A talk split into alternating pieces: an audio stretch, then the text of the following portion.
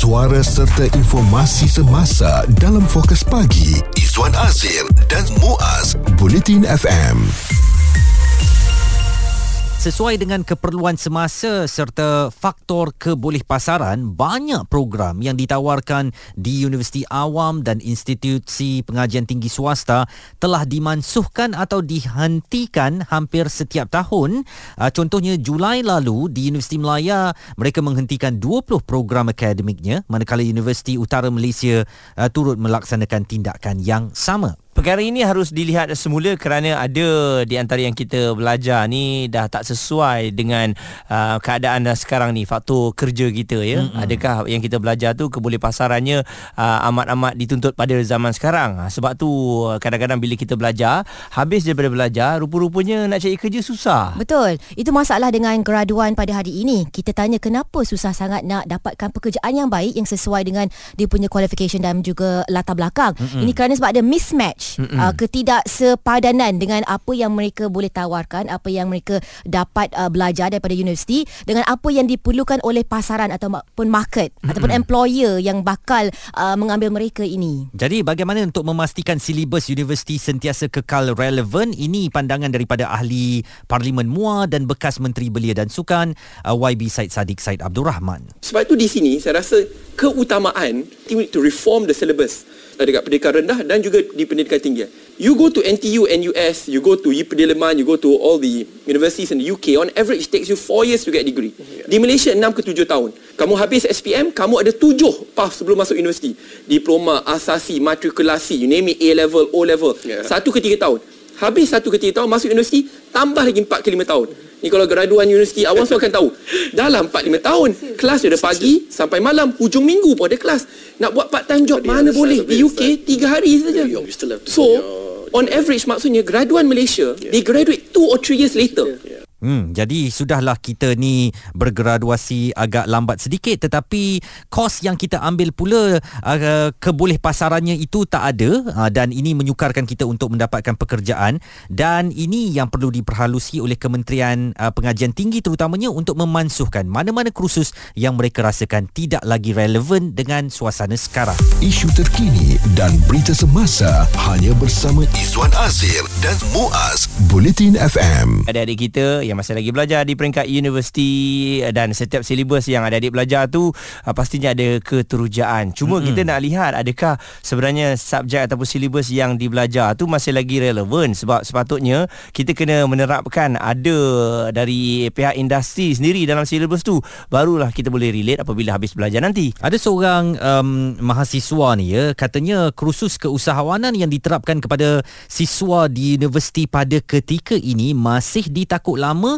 uh, lantas ia memerlukan penambahbaikan segera itu pandangan daripada Presiden Kesatuan Mahasiswa Universiti Melaya uh, saudara Muhammad Haziq Azfa Ishak yang berkata usaha menambahbaik silibus sedia ada penting supaya ia selari dengan permintaan dan pasaran kerja. Ia juga patut selari dengan peredaran zaman. Sekarang ni maklumlah kita nak memasuki fasa IR 4.0 mm-hmm. dan juga era digitalisasi uh, di mana skill-skill yang uh, diperlukan dalam pasaran adalah berbeza daripada mungkin mungkin 5 tahun yang lepas. Uh, kita perlu update diri kita Betul. sebagai seorang graduan. Dan uh, kita nak bersama dan mendapatkan pandangan Profesor Dr. Ahmad Martada Muhammad. Beliau adalah penganalisis politik dan ketua kluster takbir urus dan integriti di Universiti Utara Malaysia. Prof, uh, apakah usaha-usaha untuk menjadikan kursus-kursus di universiti ini relevan dengan suasana semasa sedang giat dilakukan atau macam perlahan, Prof?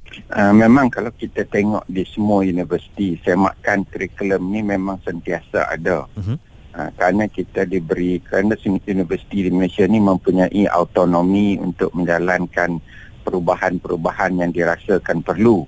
Uh, walau bagaimanapun saya dapati kadang-kala perubahan-perubahan yang dibuat itu agak perlahan. Hmm. Dan ini berbeza sedikit dengan uh, universiti swasta IPTS misalnya uh, di mana mungkin dari segi proses untuk melakukan perubahan itu agak cepat.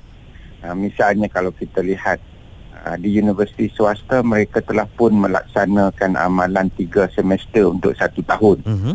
uh, bagi, bagi program undergraduate. Uh, tetapi di universiti awam masih lagi mengguna pakai dua semester walaupun di peringkat sarjana pasca sarjana itu telah mula melaksanakan tiga semester Mhm. tahun. Uh, jadi ini uh, perbezaan di mana mungkin IPTS itu agak bergerak lebih cepat berbanding dengan uh, IPTA. Dan ini saya lihat juga perlu uh, diberi perhatian kerana kadang-kala kita lihat uh, kenapa graduan IPTS itu kadang-kala dilihat lebih mudah untuk mendapat kerja. Hmm. Ada beberapa perkara yang kita uh, boleh ambil uh, dan juga kita boleh uh, jadikan ia sebagai benchmark kerana di IPTS uh, mereka banyak menggunakan uh, pemain-pemain dari industri. Ya.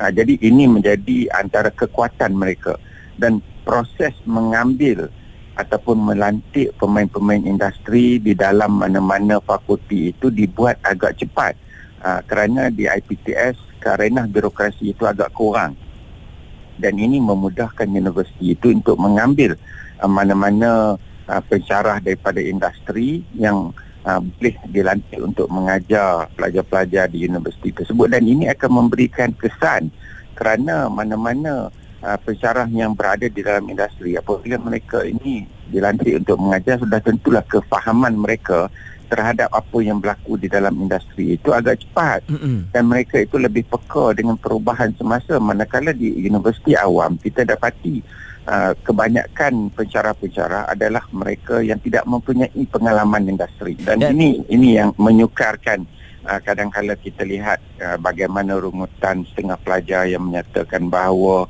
uh, apabila mereka keluar mereka dapati ilmu yang mereka belajar itu uh, kadang-kala susah untuk diaplikasikan.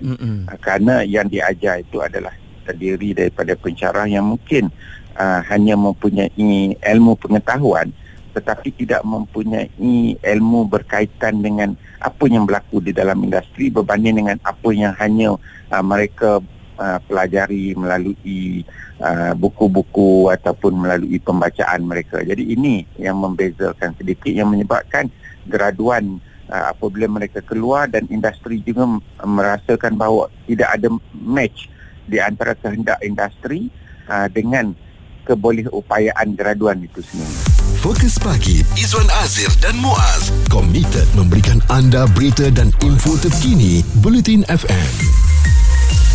Memperkatakan tentang memastikan silibus universiti sentiasa kekal relevan mungkin sesuatu perlu segera dilakukan terutamanya IPTA kita dan kita masih lagi bersama dengan Profesor Dr Ahmad Martada Muhammad penganalisis politik dan ketua kluster takbir urus dan integriti Universiti Utara Malaysia Jadi Prof kalau kita bandingkan dengan silibus dan pendedahan yang diberikan oleh universiti luar negara pula, adakah kita jauh ketinggalan? Ada perbezaan ketara? Uh, adakah ada perbezaan ketara antara graduan uh, tempatan dengan graduan dari luar negara, Prof? Kalau dulu memang ada kerana kita lihat cara pembelajaran dan metodologi pembelajaran itu agak berbeza. Kerana kalau di luar negara misalnya mereka lebih uh, menggunakan pendekatan secara tradisional, pendekatan yang lebih dinamik hubungan di antara pensyarah dan pelajar itu. Uh, dan ini menyebabkan proses pembelajaran itu uh, menjadi lebih mudah dan interaksi uh, di antara pensyarah dan pelajar itu sangat tinggi. Jadi ini uh, kalau satu ketika dulu memang kita dapati industri selalu membezakan di antara kualiti graduan luar negara dengan kualiti graduan dalam negara. Uh, namun walau bagaimana bagaimanapun kita dapati gap itu agak kurang dah kerana kualiti graduan dalam negara juga makin meningkat kerana kita tahu bahawa ramai pensyarah kita juga ditrain di luar negara.